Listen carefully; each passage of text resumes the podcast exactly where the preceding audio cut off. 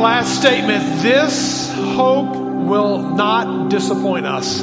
The hope that we speak of, the hope that we sing of, the hope that we hope in is an assuring hope. And I hope it's one that you hope. It's one that you live in every single day of your life. Go ahead and be seated. Uh, as we uh, come to this time of year, uh, it is nearly the end of 2020. Can I get an amen to that? Uh, yes, uh, 2020 has come in like a lion. Sadly, it's not going to go out like a lamb. Uh, it, I think it's going to go out like a pride of lions. So I think it's only getting worse. Uh, it seems like I'm not trying to be a doomsdayer. I'm just the reality is it's like everything just seems to be simmering out there and I, whether you're COVID fatigue or Zoom fatigue or uh, just life fatigue, it's just out there and then you pile on that things are coming closer and closer to us. Schools are starting now to close again. Uh, is the economy going to shut down again? And, can our economy handle another rush on toilet paper again? You know, these are just the realities. It's like I'm exhausted and I'm just thinking about it. And so, it, but that's the reality that we're living in. And um, when you live in those realities, sometimes you don't pay attention to the macro. Sometimes your only focus is on the micro. In the moment, right now, what am I going to do? What will I do to live today? What will I do today to exist? I've got friends in Africa that after living there that literally they're not thinking about COVID. Even though COVID's in the country, they're thinking about food tonight. Will they have food tonight? So when it comes to a hierarchy of needs, that sometimes you go, okay, COVID's over there. I don't even know if I'm going to have food. That, that's when you're stuck in the micro, okay? You don't want to live in micro. Anytime there's a disaster, anytime there's chaos, that's a micro situation. You're in that situation, tornado comes through, blows things down. You're, you don't, you're not thinking about your five year plan. You're thinking about the next five minutes of your life. And you get what I'm saying? So the micro sometimes, uh, consumes us that we can never get to the macro. The macro question is, why do I have a life? Not what am I going to do with my life in the next five minutes, but do I, why, why do I have a life? Why am I breathing? Is there, is there, is there a plot to this story that I'm living out? This is the higher level kind of thinking. This is where we need to get to as soon as possible because this will help us to answer some of the micro issues that we go through, okay? But sometimes again, hierarchy of needs is if you can't deal with the micro, you can't ever make it to the macro. So hang with me on this because what I want to do is I want to take COVID, race sensitivity. I want to take uh, the, the issues that are going on in our political world and I want to say, okay, put them over there for, for, for the next 30 minutes and let's deal with something on a higher level. Let's talk about the macro question of why on earth am I here? Again, bigger question can maybe help us with the smaller, maybe the micro issues that we deal with. But why on earth am I here is a very legitimate question. Is probably a question whether you ask it exactly like that, that you at some point will ask that in your life. Why am I here? Why am I have another day? There's a great book that was written in this millennium called What on Earth Am I Here For? Okay, by Rick Warren. Uh, it has sold 50 million copies. It's in over 70 languages, okay? If you haven't read it, you need to pick it up and read it immediately. It is one of those that I've given out like candy. It's one of those I've read multiple times, just again to recenter myself and get myself back on track and to remember why on earth I'm here. So again, I challenge you to be asking that level of question because at some point in your life you will ask that question. Um, this is why some people have tried to figured out their life, and this is some of the rationale that some people have said about trying to answer that question. My life is a superb cast, but I can't figure out the plot. I, my life is an incredible cast. I'm the leading cast. I'm the leading figure, but I just can't figure out the plot of my own story. If that's you, then you can identify with Arthur Ashley. Maybe you're like Jack Handley, who said, I hope life isn't a joke because I don't get it. And again, that may be the way you define life and why, why on earth are you here? Uh, Dr. Hugh Moorhead, professor at Northwest, Northeastern Illinois University sent a letter out to 250 people that he hand selected asking them what was the meaning of life. 250 people, philosophers, educators, people that should know, doctors, lawyers, people that, that, that think at higher levels and ask them the question, why do we exist? Why is life, why, why, uh, why do we, what's the meaning of life? He got back lots of answers. He got back everything from paragraphs to dissertations. And then he got back some responses that basically said, we don't know why, what life is about. But when you figure it out and write your book, would you be sure and tell us? And I think that if we're truly honest with ourselves, sometimes we don't know why we're living another day. Carl Jung, a famous psychiatrist, said it like this. He said, I don't know the meaning or the purpose of life, but it looks like, it looks as if something were meant by it. This is a guy who helps people figure out life's questions. And he's trying to say, I don't know what it is myself. And so, again, in this world of, of discerning life and how do you get a good answer to this? One other person said it like this, as far as I can see, there is no purpose. What a sad tell. What is the purpose? What's the meaning? What's the, the real value of life? And again, you can ask 100, 250 people if you want to, and you may get 250 responses back. But what is the meaning of life and what would you put on that? Could you put it into a sentence? Could you put it into a paragraph? Or can you even answer that? And I think we've got to find a, a reliable source to help us answer that question. Answer that question is very, very important to the, again, the macro of life. Then how do you get to that? And there's going to be people that are going to tell you, oh, the Bible is time, is this, is this old ancient book of old stories that I don't even understand. Let me just tell you what it is. Because I, de- I beg to differ. I think it is a timeless, relevant, infallibly true book that gives us incredible answers to life if we'll lean in. Gives us incredible direction in life if we'll obey. It, it, helps us to connect with God at a level that is incredible. I'm getting ready, we're getting ready in the new year to study through the book of Genesis. I'm telling you, I am still in chapter one, outlining chapter one, and I've been there for months because there is so much in that one chapter, I can't even get to the bottom. That's what I'm trying to say. It is timelessly relevant and infallibly true. But that's just one book, okay? There's 66 books make, making up this one book. If you go to the book of Psalms, you'll find where you can connect with God on a, on a deeply emotional level.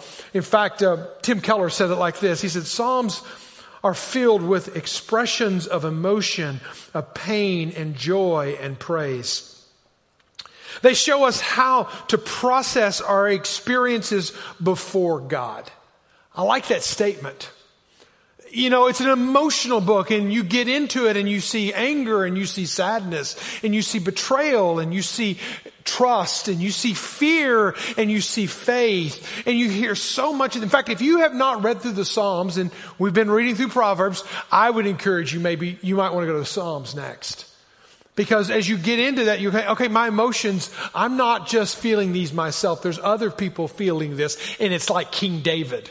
It's like Moses. It's like the writers of the very scriptures that are struggling. But Proverbs is different. Again, every book has its own little slant. Proverbs, Tim Keller says, is very different book. It's, it calls us to study, to think, to learn the practical discipline of centering all of our thoughts and actions on God. Proverbs is about how having trusted God, we should then live that faith out. I like it. It calls us to study, to think, to learn. It calls you to a deeper level of processing through life. So if you're going to ask the question, what on earth am I here for? If you're going to get a real viable answer, then maybe Proverbs is good. If you want to know what your next move might be, you might want to turn to Proverbs. Because where it has become a self-help book for many people, where they, they hop, skip, and jump, it is also a book that connects us to truth. In fact, again, if you take your Bibles and find the book of Proverbs, chapter 16. If you're online watching, welcome. Glad you're a part of our worship gathering in, in, in your living room, in a coffee shop, or wherever you are in, in this world. Turn to Proverbs 16. Find Proverbs 16 on your tablet, on your phone, or a print. I'm still a print guy, and guys, I'm going to, guys, I'm to encourage you always, always take the print version because it is just incredible when you can interact with the text and write and circle. And I'm going to encourage you to do some of that here today. But what you're going to find when you read Proverbs, as I've already pointed out, is it's a letter, pretty much. It's directions, if you will, from a father largely to a son or from a mother to a, to a daughter. It doesn't matter the gender. It's just, in this case, it's Solomon, King Solomon writing to a son, largely. First nine chapters, all that's what is about. Other parts of it are certainly indicating that as well. But when you read it, you're going to get great wisdom about, about the way you should live your life, about the paths you should take in life, about the, the wisdom you need in life. That's going to help you unpack it. In fact, there's one word in particular that's used 25 different times. It's translated path paths and, and journey and, and road and way. It's translated a lot of different, but it means the path you're going to take. The road that you're going to journey, the journey that you're journeying on. And some of y'all are on that journey right now. You're on a journey whether you realize you're on that journey or not. And he's going to bring it to light. Now, if you go to Proverbs 16 where we're at today, and you go to the first four verses where we're going to be today, you're going to see where he's going to bring these words together. But notice this, and I'm going to have you underline and circle different things. Inextricably, there is a connection between our paths, our roads, our purpose, our work, and the Lord. And if you ever devoid the Lord from that equation, if you ever extract out the Lord from your work, from your plans, from your role, from your purpose in life, then you are literally like a crapshoot on a table or playing Russian roulette with your life. You have got to marry these two together and you've got to see that the Lord works in those all, all those domains of your life. So underscore, jot these down as we go. Proverbs 16 verse 1. Circle the word plans. The plans of the heart belong to a man. We have five year plans, we have 10 year plans, we have retirement plans, we have plans. But the answer of the tongue is from the Lord. So the real answer though is in the Lord. So you really want to know what your future is. You really want to make plans. Then just involve, again, I'm going to say this, they're, they're, they're interconnected if you're going to live a wise life. You can't separate God from your plans. He said, all the ways, circle the word ways, of a man are pure in his own eyes. Okay, you might think you're doing the right thing. You might think you're on the right track. Uh, uh. Don't, don't, don't, don't devoid the Lord of that. But the Lord weighs the Spirit. You see here, again, we try to do our own plans, we try to do our own ways, we set our own motives, but wait, wait, wait, until the Lord has spoken into that. Again, they're inextricable. But the Lord weighs the Spirit. Commit your works, circle the word works, to the Lord and your plans will be established. The Lord, underscore the word Lord, has every, has made everything for its purpose. Circle the word purpose. Notice every time he gives a purpose, a work, a plan, a motive, every time it's always tied back to the Lord. You cannot separate the two. You must marry the two together. So here's what I'm going to say to you. We answer the tough questions of life, the macro big life questions, you do it apart from the Lord, you're missing it. It is Russian roulette with a loaded gun. It is potentially wasting your life. So there's three questions when you think about purpose. I really want to focus on the last verse today. And we'll come back to the other verses next week. But the, the last one where he says his purpose. The Lord has made everything for its purpose. That really gets to the big rock question. Three of them to be exact. Three of probably the greatest questions that you're going to ask at some point in your life, whether you're asking them now, you're asking them in the future, or you're asking them when you go to college, or you're asking them whenever you ask them. Here's what they are. Is, uh, why am I alive? Does my life matter? And what is my purpose? I want you to say them with me, okay? Why am I alive? Does my life matter? And what is my purpose? If you're watching online, say it with me. Everyone say it in this room so they can hear you on the other side of that camera. Why am I alive? Does my life matter? What is my purpose? Those are three questions. Again, macro questions, big life questions that you're going to have to sort through. But when you sort through them and you come up with an answer, what it's going to do is it's going to tell you the why I exist. It's going to tell you what your significance is. It's going to tell you what your, God's purpose is for your life. If you ask the Lord to be a part of the answer. If he's not a part of the answer, you're going to figure it out and you might get it right and you might get it wrong, but I'm not even going to say 50-50 chance. I'm going to say 99 point, maybe to one. Inter- interact the Lord with it and you might and you will get the answer that you're looking for. And listen, you don't need to do this on your own. We emphasize groups around here because groups are where you go and process this out. You don't need to do this in a vacuum. You don't need to just do this in the recesses of your head. You need to get in a group. If you're not in a group, text GPC Connect to 97000 and we'll help connect you. That's all the commercial on groups I'm going to give you today. But they're they're, they're, they're incredibly valuable to helping you sort through the questions of life. Let's deal with each of these questions really quickly. Number one question. The question of existence. Why am I alive? This ought not be a question that we should ask. I wouldn't think, but it's a question that I see more and more people asking themselves. Why am I alive? I, as a pastor, get to be a part of people's lives at different critical times and important times and fun times and hard times. I get to be a part of when babies are born. I get to be a part when people get married. I get to be a part of people when people have funerals. So basically, I get to be a part of your life when you're hatched, matched, and dispatched. Those are the three times that I get to kind of walk with people. And I see the good, the bad, and the ugly in those times. Um, something that's happened over the past 30 years, and I will have celebrated 30 years in ministry at the end of December. 30 years in ministry, the past five years, so 25 years, five years, the past five years, I have done, I have been a part, I've walked with more families that have gone through suicide than I did in the previous 25 years. Incredible amounts of people struggling with this. We had a literal conversation with a family once removed from our church, even this morning, that we're trying to figure out was it suicide? It was a death that happened just yesterday. The reality is that it's becoming a part of the conversation each, so much so that each year more people die from suicide than homicide. Now put that into your thought process. During COVID season, that's what I'm going to call this, this past nine months, I did a funeral of a family member who had committed suicide connected to our church. I had this epiphany that came out during that time of studying and praying and walking with that family during that time.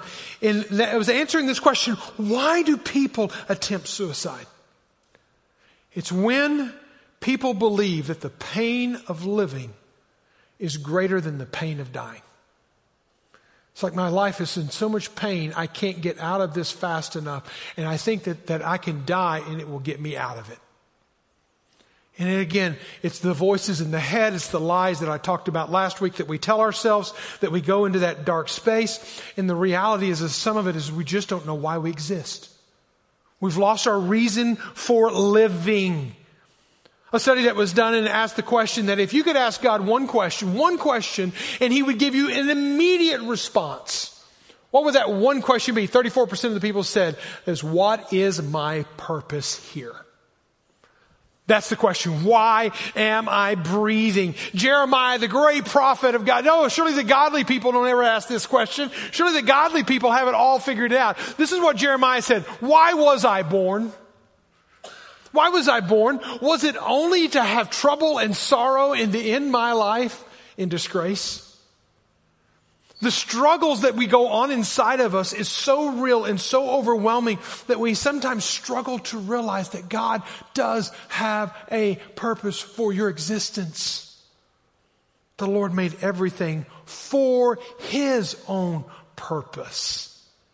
I love that statement for his own purpose. It gets the emphasis off of me and gets it onto God in that God actually may have a bigger purpose for me than I have for me. I may not see a reason for my life to go on, but God may see a reason for my life to go on. And so therefore, if I understand his purpose for my life, then I can get in on what he is about. And a part of that is un- unveiled to us in Ephesians chapter 1 verse 4 and 5 when he says, He chose us he chose us in him before the foundations of the world that we should be holy and blameless before him in love. He predestined us for adoption to himself. I love it that he chose us and he adopted us. Every child that is born is a miracle in my mind. The whole thought, the whole process, the whole, the whole conception, the whole, the whole, uh, is it gestation? Uh, the whole group in the womb process, you know, the, the, the whole birth process and then the birth process. We won't go there. But I mean, that, that is like, that's an incredible reality to think through. And it's a miracle in itself. But you know what? Something that's just beautiful is an adoption. It's just incredible. And again, I don't need to go into all that. We've had families that adopt in our, in our church. It's just a beautiful story because it is this verse lived out. I chose you. I adopted you. And whenever I realize that I'm on His purpose, and His purpose is that He chose me, He chose me, He adopted me. God, don't you see all the mess, all the trash, all the buildup, all the waste in my own? I chose you. I adopted you. When that becomes the narrative of our mind, that's a different narrative than what again our mind might fill us. So here's what happens is that when I realized that I was created to know God, that was why he created me. To choose me and to adopt me and to make his one That's a beautiful reality. And I'm not just talking about this head knowledge. No, I'm talking about the intimate love relationship with God. Can I get an amen to that? That's ought to light a fire in some of us. The fact that I was chosen, the fact that he, that, that, literally the purpose that I might be breathing my breath today and I exist today is that he wants me to know God. The reason we say we exist as Grace Point Church is to help people know God, love people, and to live sent. And the very first one is to know God. So do you know God? Because you are alive today. If for no other reason, fill in the blank whatever you want. For, for no other reason, you must fill it in that I know God. Do I know God? Uh, this uh, this January or February, obviously we don't know when, but uh, I'm going to be a granddad. If you haven't heard the good news, uh, I know I'm too young for that, but that's just the reality that I'm, I'm living in. And, uh, uh, but uh, our daughter, our oldest daughter, uh, our only daughter, but she's expecting twins. Okay, twins are not in our uh, in our in our family line. Okay, and, and she's told me I have the, the, the privilege or I have the, the right to share this story. She says it's because because of their God story and they had to go through in vitro fertilization process. It was a long process. They've been waiting for years and praying for years and it fell, fell, fell and just didn't work out. And so they went through this process and I have photos of my grandchildren. Do you want to see them today? I'm going to be that kind of granddad. Okay, so here, here, here, here are the photos. Okay, here's Selah and James. Uh, they look just like me, don't they? Uh, so that's them. Uh, Lord, Jordan gave me for my Father's Day gift this year a onesie. Wouldn't you like to see me in a onesie? Uh, uh, no, not really. Uh, it was it was a baby onesie, and that's how she told me. And and whenever she gave it to me, they they were only a few weeks old. They were the size of the end of my pinky finger. She says the size of a blueberry, and they already had a heartbeat. They already had a heartbeat. I might cry. So I was reading through Isaiah a few weeks ago and was praying over James and Selah. And I wasn't expecting this verse. But this verse popped off the page. It says, Now the Lord says, He has formed me from the womb. He's formed me from the womb. God starts His work not when we start breathing in this planet Earth. He starts His work while it's still in the womb. I don't want to interrupt His work. There are no illegitimate children. There may be illegitimate parents, but there are no illegitimate children. If God brings them into existence, it's because He's doing a beautiful work. In His intent, His purpose, why does He do this? So that we would know God. What does He say in Isaiah 45 verse 4 and 5? He says, I call you by your name. I name you. So God knew James and Selah before Tiernan and Jordan knew James and Selah. Though you do not know me, I am the Lord and there is no other.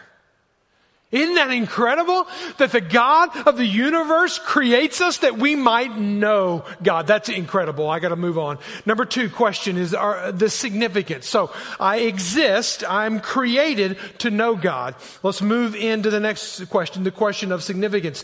Does my life matter?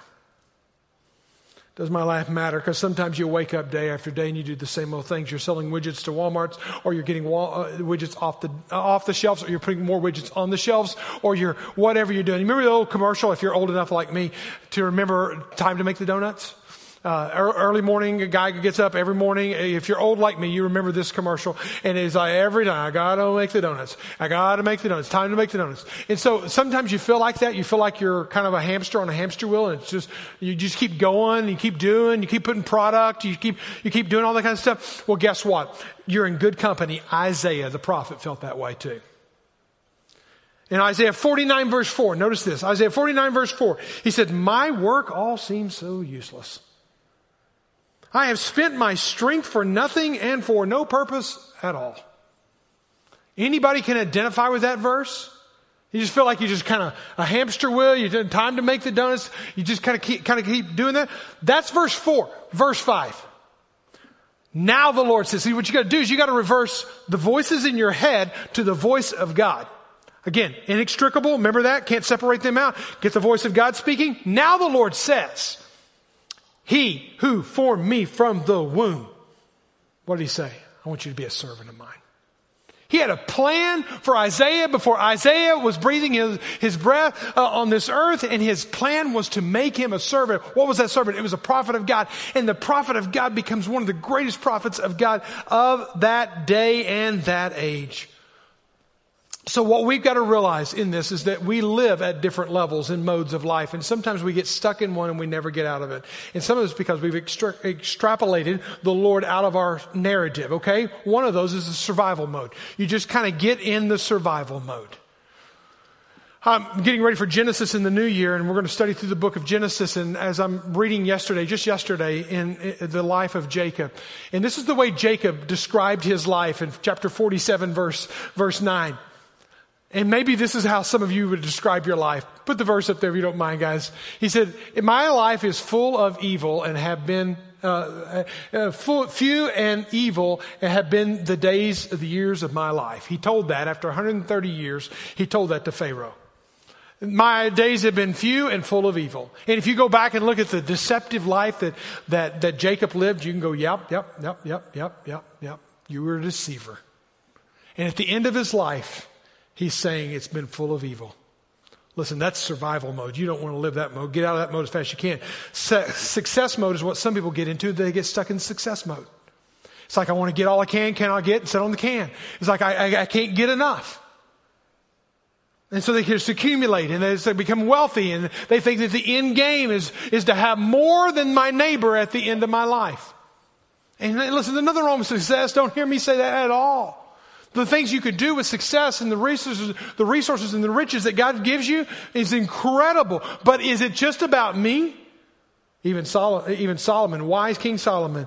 Notice this, all the personal pronouns, I, me, my, that he shares in his memoirs of Ecclesiastes chapter 2. So I became great and surpassed all who were before me in Jerusalem.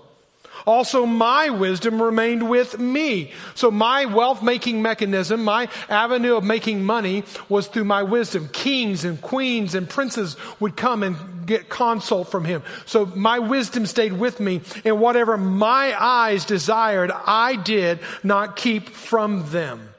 I kept my heart from, uh, from no pleasure. Basically, if it felt good, I did it.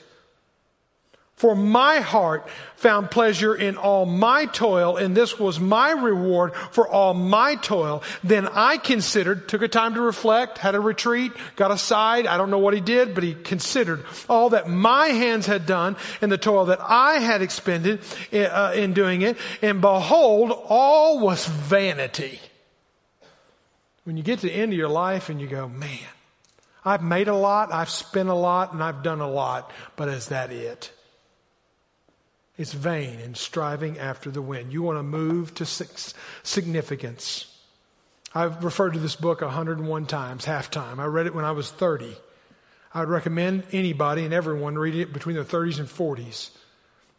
Because there comes a point in your life whenever you've been successful and you go, well, I'm not there yet. Okay, don't, don't even wait to get there. There is chasing after the wind. That's what Solomon's talking about. Somewhere back here, whenever you got a viable living, whenever you have things somewhat in your bank account, at that some point you gotta stop and you gotta level set things and you gotta ask yourself the question, am I just about success or am I gonna move to significance? Because there has to be more in life. At the end of our life, everything that we've done, everything that we've accomplished, everything that we've accumulated, according to 1 Corinthians, will be piled in a heap. It's going to be valued out. It's going to be valued out through the flame of fire, tested. I don't have time to read the whole text, but you read it for yourself. 12, chapter, 1 Corinthians 3, 12 and 14. He's going to talk about th- some things are going to be gold, some things are going to be silver, some things are going to be precious stones, some things are going to be wood, hay, and straw. There's a lot of wood, hay, and straw that I think that we collect in life, but it's going to make it through the fire. On that day, it will be tested. And what will be tested, what will last forever, the fire will test what sort of work each one of us has done. I want to make sure that what I do on this planet in the days that I have, it lasts. It'll last beyond the end of my life and on the end, of this month and on the end of a nice vacation or the end of that car or this car or whatever. I want to make sure it has lasting value. First Corinthians, or Psalms 139 verse 16. You scheduled each day of my life. Before I began to breathe, every day was recorded in your book. God has a plan. Are you on it? Psalm 33 verse 11, his plans endure forever. So he has a plan. Am I on his plan? If I'm on his plan, guess what? It will endure forever. His purposes last eternally. So what is it? That his plan will endure, his plan will last forever, it will last for all eternity. The only thing I can think of that will last for all eternity is people. Forever lasting. Where are you pouring in and making a life change in other people's life? Because if I exist to know God, I am made to make God known. I am to know God and I am to make God known. And how am I doing that? Where am I doing that? Where in the church am I doing that? This is like a laboratory that we get to go into first graders or one year olds or our students on Wednesday night or maybe open up our home to a group and, or maybe open up our lives and just walk through life and share life on life. Where am I pouring my life, the faith that is in me, into somebody else? Because that's the only thing that I know of is knowing God and making Him known. Knowing God and making Him known. Knowing God and making Him known. What about in the world out there? My day to day life where I live, work, learn, and play. How am I making Him known there? I thank God that I have an avenue that I, three or four days a week I, I get to hang out with people that are far from God. Not all of them, some of them. But I get to, I get to just be Mike, not pastor. And it's fun to be Mike. And to just be able to pour Jesus as way I live my life and conversations I have into some of the people that I get to know in this world. I need that. I need to know why I exist. I exist to know God. I need to know the significance that God has for my life. And it's not to make more. It's not to just endure to the end. Actually, the significance is to make Him known. Number three, the third question is the question of intention. What's my purpose? Psalm says again, I keep quoting Psalms and Proverbs, they kind of tie together. It says, why do you create us? For nothing? Again, I told you that Psalms is very emotional, very real, very authentic. Read through it yourself. David is real and raw here. Why do you make things? Why do you create us? Is, is it for nothing? And for some people, especially of an atheist mindset, that truly is, there's no hope in atheism, my friends. You are all here by chance. I'm here by chance. So make all you can and, and enjoy life as much as you can and live for yourself because when it's all over, it's all over. Bertrand Russell said it like this whenever he was talking about an Englishman who's an atheist. He said this. He said, unless you assume the existence of God, the question of life's meaning and purpose is irrelevant. You got to come down. If there isn't a God, then let's all leave this room right now and just live it up. But if there is a God, then I need to lean in and I need to take note and I need to know him and I need to make him known. Proverbs chapter 9 verse 10, now the Living Bible says, knowing God results in every other kind of understanding. It all starts with knowing God. We cannot do a study through the book of Proverbs and me not key in on, point out one incredibly important phrase that I mentioned on day one. I want to mention it again today because it is, I think, the linchpin to the whole book. If you get this phrase down and get it uh, woven into your life, then you can understand Proverbs. Why do I know that? Because in Proverbs chapter 1 verse 7, it literally says, the fear of the Lord is the beginning of wisdom. If you don't have the fear of the Lord, then you won't have wisdom. But look at everything else it does. It, has, it gives us the knowledge of God. It, we're able to turn away from evil because we fear God. We're able, it prolongs our life. It gives us confidence. It's a fountain. That is handful, six of 16 different times the fear of the Lord phrase is used in the book of Proverbs. So I'm just only giving you a sample of the value of what it means to fear the Lord. So much of our life is, is very singular, myopic, looking at our life through our life lens. When you fear the Lord, you begin to look at life through God lenses.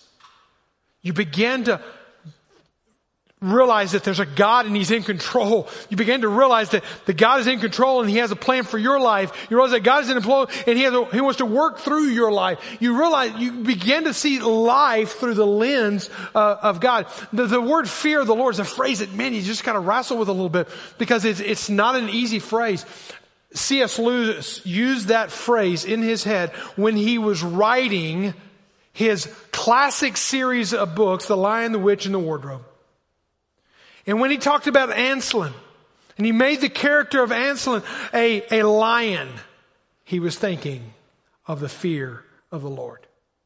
He says, when you think about Aslan, excuse me, Aslan, when you think about Aslan, you think about this lion, and you think about a lion, what do you think of? You think about strong and mighty, can take your life or can choose to give you life. What if, what if you saw God through that lens? That God, you are a lion. If you notice, if you know the writings of C.S. Lewis, actually he's a gentle lion. But at any given time, the lion can take life. See, if we understood God, and we understood who He is and how He wants us to connect to Him, know God, make Him known, and here's the purpose of my life to bring glory to God. That's the purpose. Every day I wake up, Every move I make, every decision I make, the clothes I put on, the attitude I put on, the words that I speak, the, even the food that I eat, literally is all for His glory. So whether you eat or drink or whatever you do, 1 Corinthians 10:31 says, whatever you do, you do it all for the glory of God. That literally my life is to be lived to bring a praise and glory to Him. It's not about my five year plan. It's not about my, it's not about anything else other than what does bring glory to God. Call it Colossians chapter 1 verse 16. For everything, absolutely everything, above and below, visible and invisible, everything got started in Him and finds its purpose in Him. That's why I'm saying it's got to be about His glory. It's got to be about His fame, not my fame, not my glory. One more verse and I'm finished.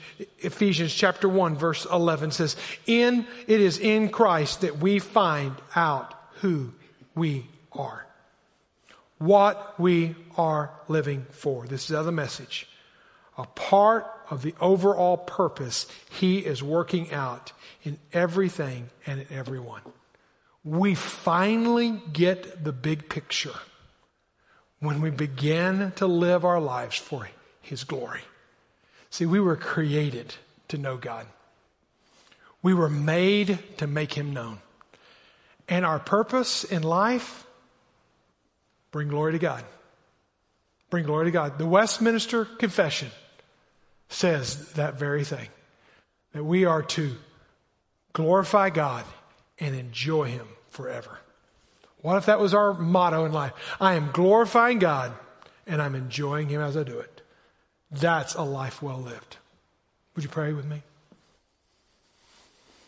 Hmm. Father, to know that you gave so much for us, caring and mighty and like a lion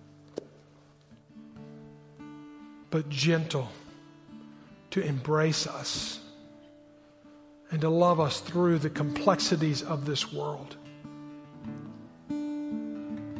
That you breathe life into us another day today that we might know you today. And Lord, if there's anybody in this room that doesn't know you, oh God, oh God, oh God, would they not leave this campus today? Until they've talked to one of our pastors. If they're watching online, may they text in and may they start the conversation around what it means to know God in an intimate love relationship. God, this is, this is real. We're playing for keeps. We're playing for eternity. And then God, help us to make it known. And then may we do everything that we do for your glory. Your fame, your recognition, your honor, because it's all about you and not about us. So, God, we surrender. We surrender to you. We surrender. In Jesus' name, amen. Would you stand and sing with us?